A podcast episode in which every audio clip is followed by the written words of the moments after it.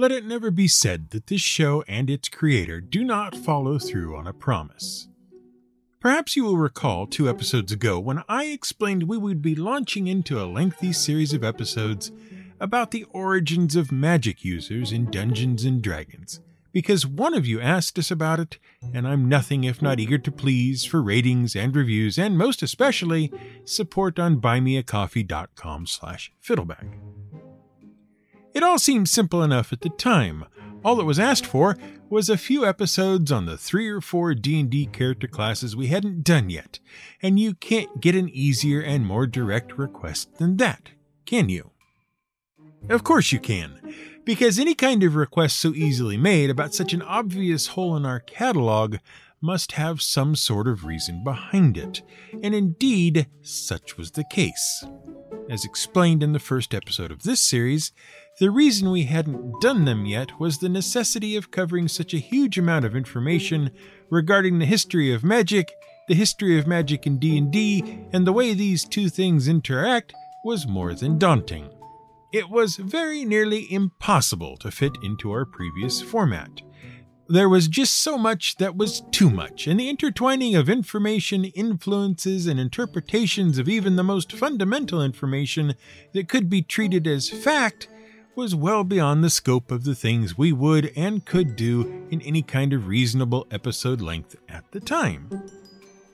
Fortunately, as things went along and the show evolved, it gradually became more likely that we could find a way to fit such things into our format and handle much more complex topics than the usual one shot ignorance fighting info injection we used to produce was capable of.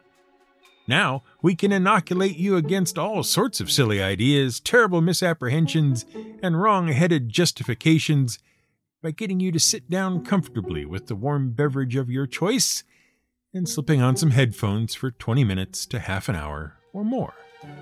Which is how, in answering the original request, we help make you proof against the idea that magic is just technology you don't understand, that all magic is basically the same, and that we know all there is to know about the history of magic. We explained away Clarke's third law as inadequate to our understanding of magic, especially since he wasn't talking about magic at the time. We discussed the distinction between the two basic kinds of magic divine magic, also called theurgy, which relies on the will of some sort of higher power, and thaumaturgy, or the magic of the individual's own will. And because it doesn't have a clearly defined beginning, let alone middle and end, the origins of magic are prehistoric in nature and therefore largely unknown to anyone.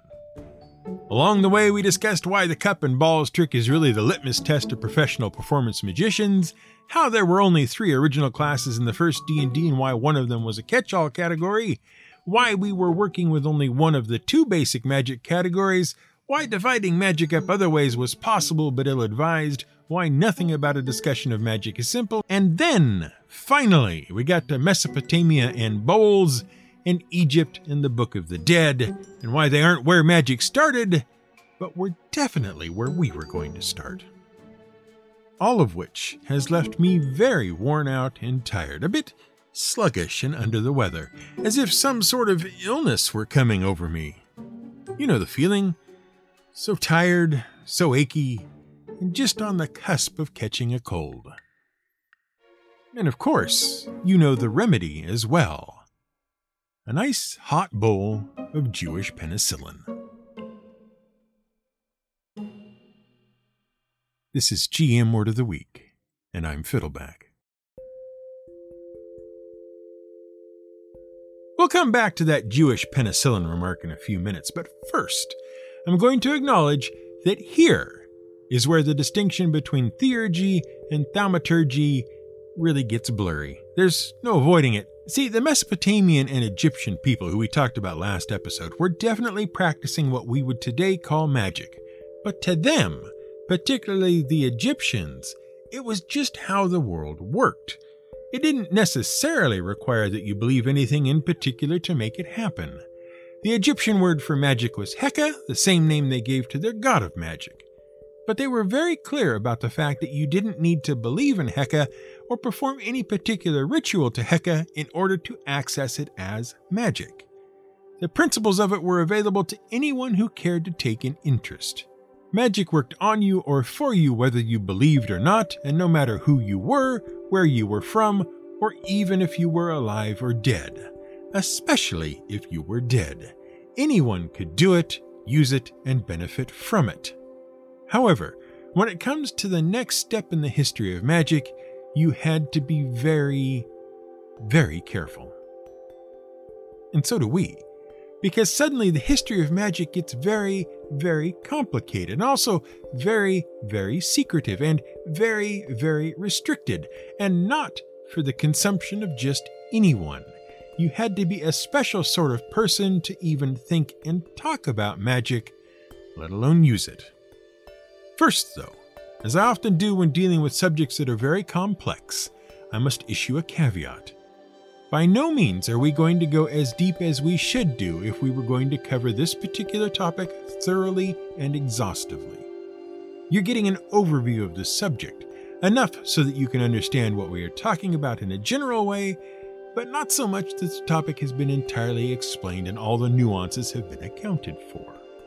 If you're one of those few folks who run across a topic you know something about, and you happen upon a bit of information that makes you want to write an email that starts with, Yes, very good, but actually, maybe don't. Keep in mind that these explanations are for a general audience, and not someone who has done virtually any amount of research and reading on the subject. And even then, practical experience may still trump your reading and research anyway. Be that as it may, Never take what you learn on this show at face value. I get things wrong or misspeak or misunderstand all the time. I'm happy to hear a gentle clarification, correction, or amplification, but always assume there is a lot more to know, and if it interests you, go out and know it. The first thing to know is that the ancient kingdom of Judea was an area given to Judah, one of the sons of Jacob. Jacob, who would later be called Israel, and from whom the Jewish faith would arise. In Judea, while much fighting and enslavement and releases from enslavement, see our 2020 Holiday Special Part 2 for the story of Esther, Esther, for but one example which involves Xerxes, about whom also an episode, and then re enslavement, and then Romans and wars with Romans, and then Byzantines, and then various and assorted crusades, fought for one thing and another pretty much at the whim of a succession of popes and kings who had trouble paying for things, there arose, alongside the Jewish faith, a tradition of Jewish mysticism. And that's about 81 words to convey something like 26 or 27 centuries of historical stuff.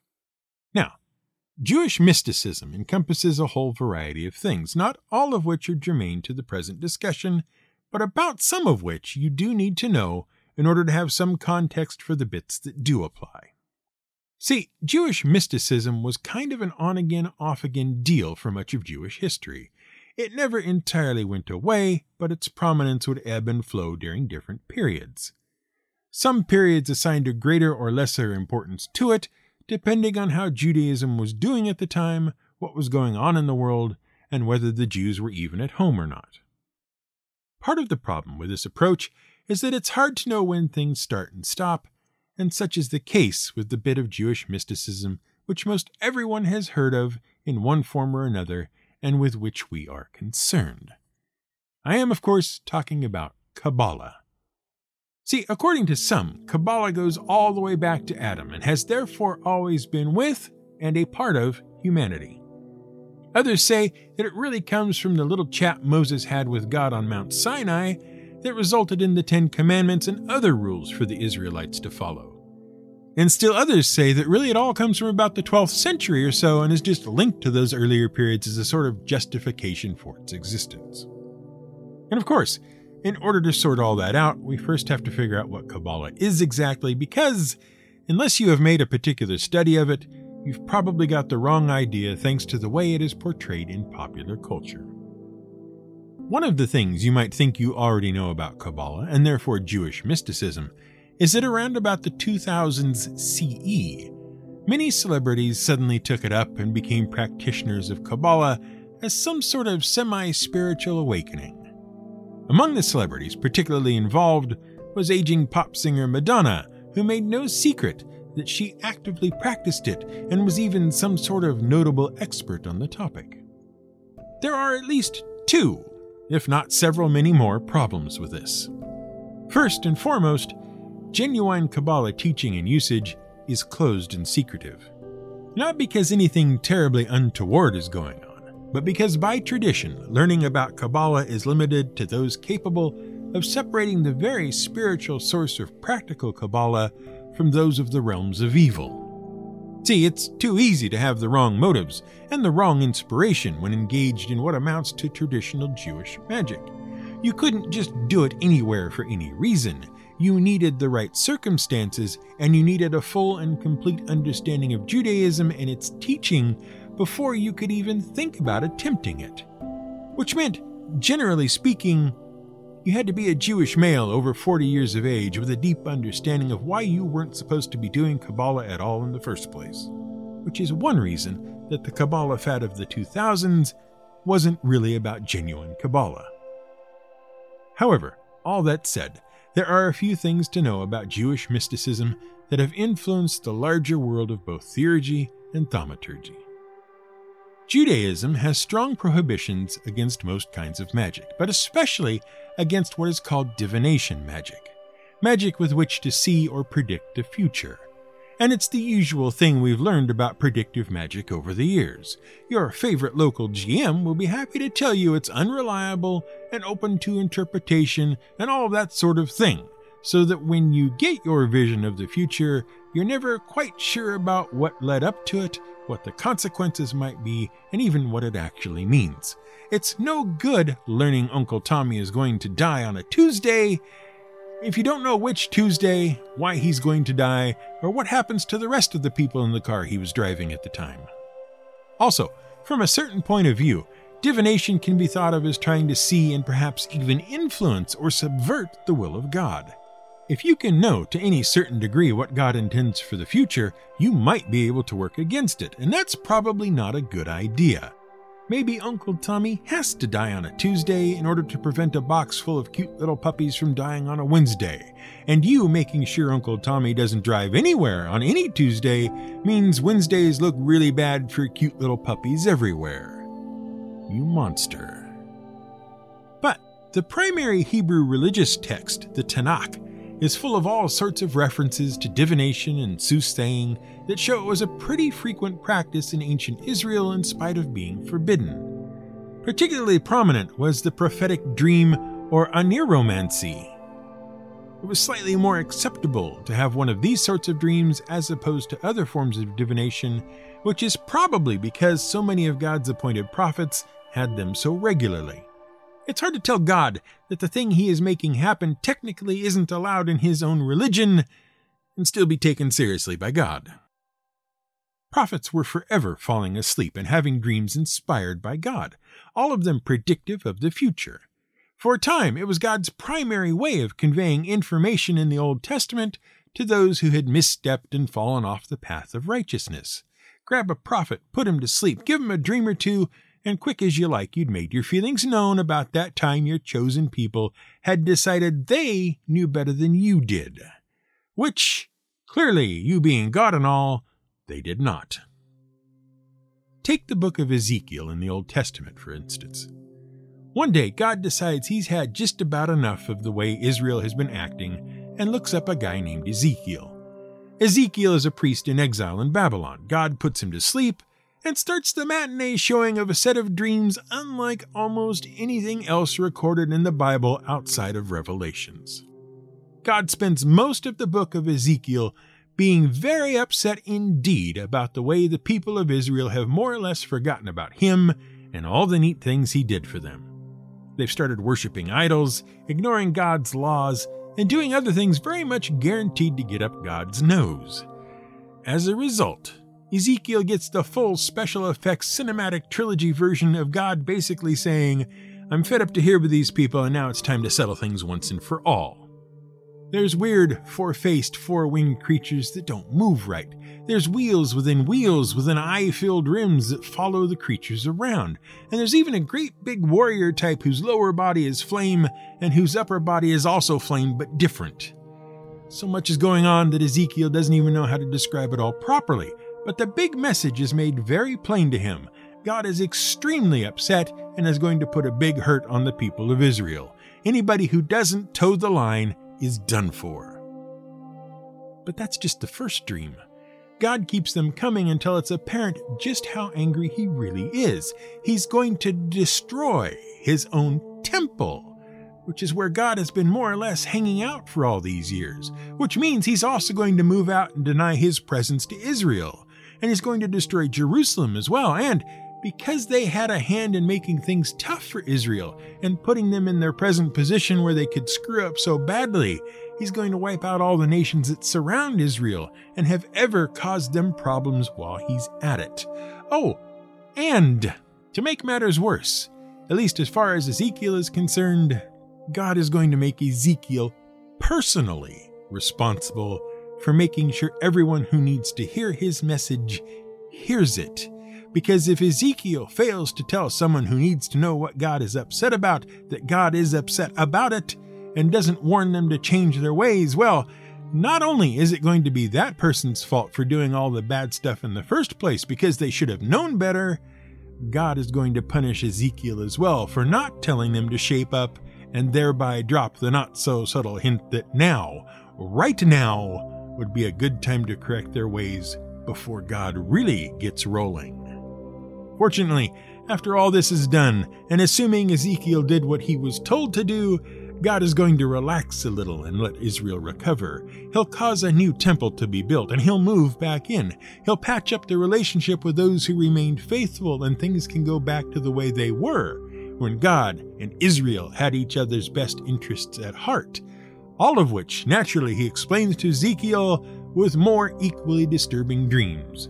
There's even a whole bit about a battlefield full of dead bones coming back to life that inspired that one song you know so well about how the bones of the body all fit back together.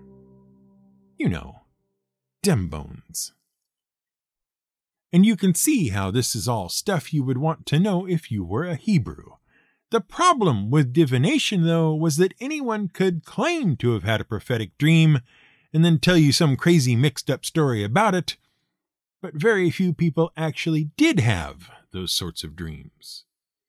So Judaic law allowed for only one exception to the forbidden practice. You had to be right. If you were right, it was assumed your dream was sent from God, and therefore exempt from punishment. Everyone else was in quite a lot of trouble add in prohibitions against impure magic and so on, and really, Jewish practical Kabbalah never really got off the ground. It was minor background noise in the larger Jewish mystical tradition. Basically, the use of practical Kabbalah is forbidden, and its few practitioners are deeply steeped in Jewish tradition and practice. It's not some be all, end all solution to be bandied about by just anyone simply because it's become fashionable and profitable which was yet another problem with the Kabbalah fad of the 2000s. Now, we've talked about Kabbalah before, of course.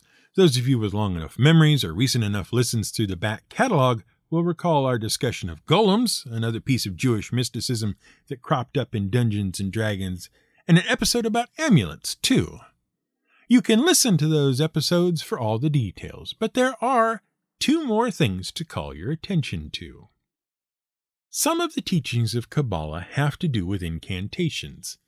An incantation generally relies on the repetition of powerful names of angels to call on higher powers for protection from and defense against evil influences, or to get them to do something for you. Like maybe if you knew the true name of an angel, you could repeat it until that angel sent Uncle Tommy out on a drive on a Tuesday. Presumably to get you to shut up and stop pestering them. Also, who likes Uncle Tommy anyway? But some names are so important that you shouldn't even think about writing them down, let alone saying them, because of the ways they could be used and the power behind them. Which is why you need to know about the Tetragrammaton. See, along with the prohibition against incantations by the usage of names, one name in particular stands out because it was prohibited not only from being spoken and used in incantations, but also from being completely written down. Unless you were a highly trained and purified priest, using the name in full was pretty much off limits to you. And it stands out all the more because it is used, or rather not used, all over the Hebrew holy book, the Tanakh, or if you prefer, the Old Testament. It's the name of God. Now, it is true that the name is referenced all over the books of the Bible, Testaments Old and New, but it is also true that this presents a heck of a problem for translators of the original texts. See, the name, as written in the manuscripts that came to make up the Old Testament, was an abbreviated form known as the Tetragrammaton and consisted of four Hebrew letters, which today in English get translated as YHWH and are pronounced wrongly. But some of that wrongly is on purpose, and herein lies the problem. If you are Jewish, and if you were a Hebrew back then, you weren't supposed to pronounce it, so you had to make up other names you could pronounce so that when you saw YHWH, you didn't just say nothing and distort the meaning of Scripture, which it was also very important not to do. Instead, you had to look at the context of the usage and substitute in one of several options depending on what was needed. Now, there are a million and one things that need to be taken into account here, but what it boils down to, in the simplest, most reduced, least finessed way I can attempt it, is that you will likely have heard at least one of three or four different things used to refer to God, depending on your tradition of belief. YHWH is frequently translated as Adonai, Elohim, or Hashem, depending on whether you are addressing God directly, referring to God, or simply mentioning God in everyday conversation. And the problem is, if you are translating the Old Testament out of Hebrew and into English, there aren't really English equivalents for those things. So what you end up with in English is either God, the Lord, the Lord God, or some other euphemistic referral to Him by means of His works, like the Giver of Life, the Almighty, and so forth. All of which naturally engender some confusion in English as you read your Bible about which aspect or qualities of God you are referring to at any given time, which can make those verses a bit tricky to properly understand. And while we're on the subject, there is a way to pronounce the Tetragrammaton. It's guaranteed to be pretty much incorrect, too, because the important thing to know about the Tetragrammaton, and quite a lot of other ancient Hebrew writing as well, is that it leaves out all the vowels. You have to use the words around the word you're looking at and the overall context of what you are reading to work out which vowel should be filled into the word to make it complete. And in the case of YHWH, there are at least two options, and no one is quite sure which is correct, if either of them are. However, most people agree to work with a pronunciation of Yahweh when the Tetragrammaton is encountered. Unless, of course, you decide that those letters weren't pronounced that way and you want to do things your own way and so went with a more literal Yehovah, which, thanks to Latinization, became Jehovah, which is almost certainly entirely wrong, even considering that no one is really sure what it should be in the first place. There's a lot more to it than that, of course, but that's where we're going to stop for now. Just know that names were considered to have power, and the names of powerful divine beings even more so. So, to recap, Jewish mysticism, as encapsulated by practical Kabbalah, included but was not limited to divination by dreams called oneiromancy, incantations usually centered on the repeated use of names of powerful beings, and if you include our episodes on golems and amulets, bits of alchemy and protective magics. But there is one more aspect of it to discuss. See, a lot of Kabbalah was more or less based on what we call folk magic, that is, the sort of magic practiced by the people on the ground, as it were. As we explained last episode, if we're to accept the terms high and low magic, folk magic would be of the low variety. The kind of magic that keeps the cows giving milk if you remember to feed them, keeps the roof on the house if you remember to patch it, and makes sure the baby comes safely if you remember to boil the herbs and wipe them on the mother. Most people now would call them folk remedies because what they are really is practical application of a bit of common knowledge. You may not understand completely how it works, but you know that it does. It's another appearance of the one extra fact, and the Kabbalah is full of all sorts of these folk remedies. For instance, you and I and everyone else knows that if someone in the house is feeling a bit under the weather, there is a very simple magic potion you can make to help them feel better. It goes a little something like this Get a large pot of water and set it to simmering. Add in as much of the carcass of one chicken as you prefer.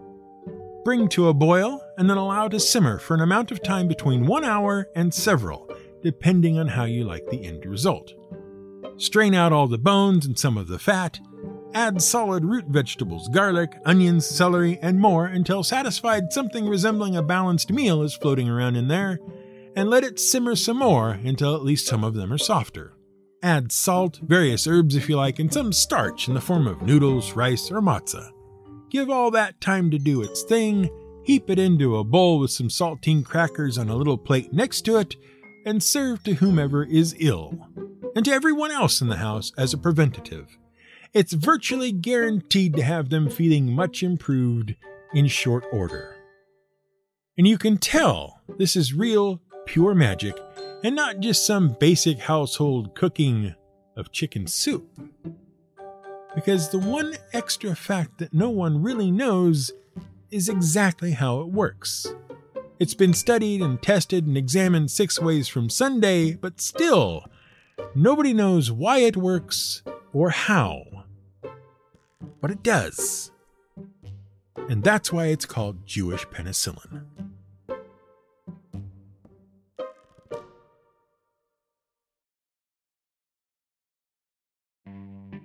Thanks for listening to this episode of GM Word of the Week. It's a new year, in case you'd somehow failed to notice that in the last week or so, and that means resolutions and changes. Although, it is well known I dislike resolutions. Fortunately, I haven't made any.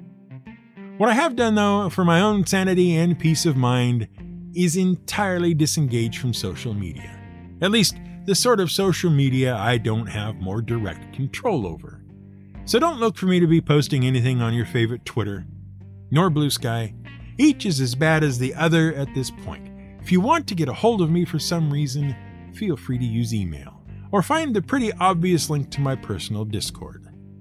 That's it those are your options. I can't, in good conscience, hang out anywhere else at this point, and it has certainly done wonders for my focus so far. Well, you could also head over to buymeacoffee.com slash fiddleback and leave a message there. Or grab a membership and make use of the message board there. I mean, you might as well, and it would certainly be a grand way to show your support of the show. Even as little as $2 a month helps. Go on, you know you want to. This episode is a Fiddleback production and was researched, written, and produced by Brian Casey. Find more episodes at gmwordoftheweek.com. Music is provided by Blue Dot Sessions, home of minimalist acoustic music for production and pleasure. Visit them at sessions.blue. a little science, a little magic, a little chicken soup.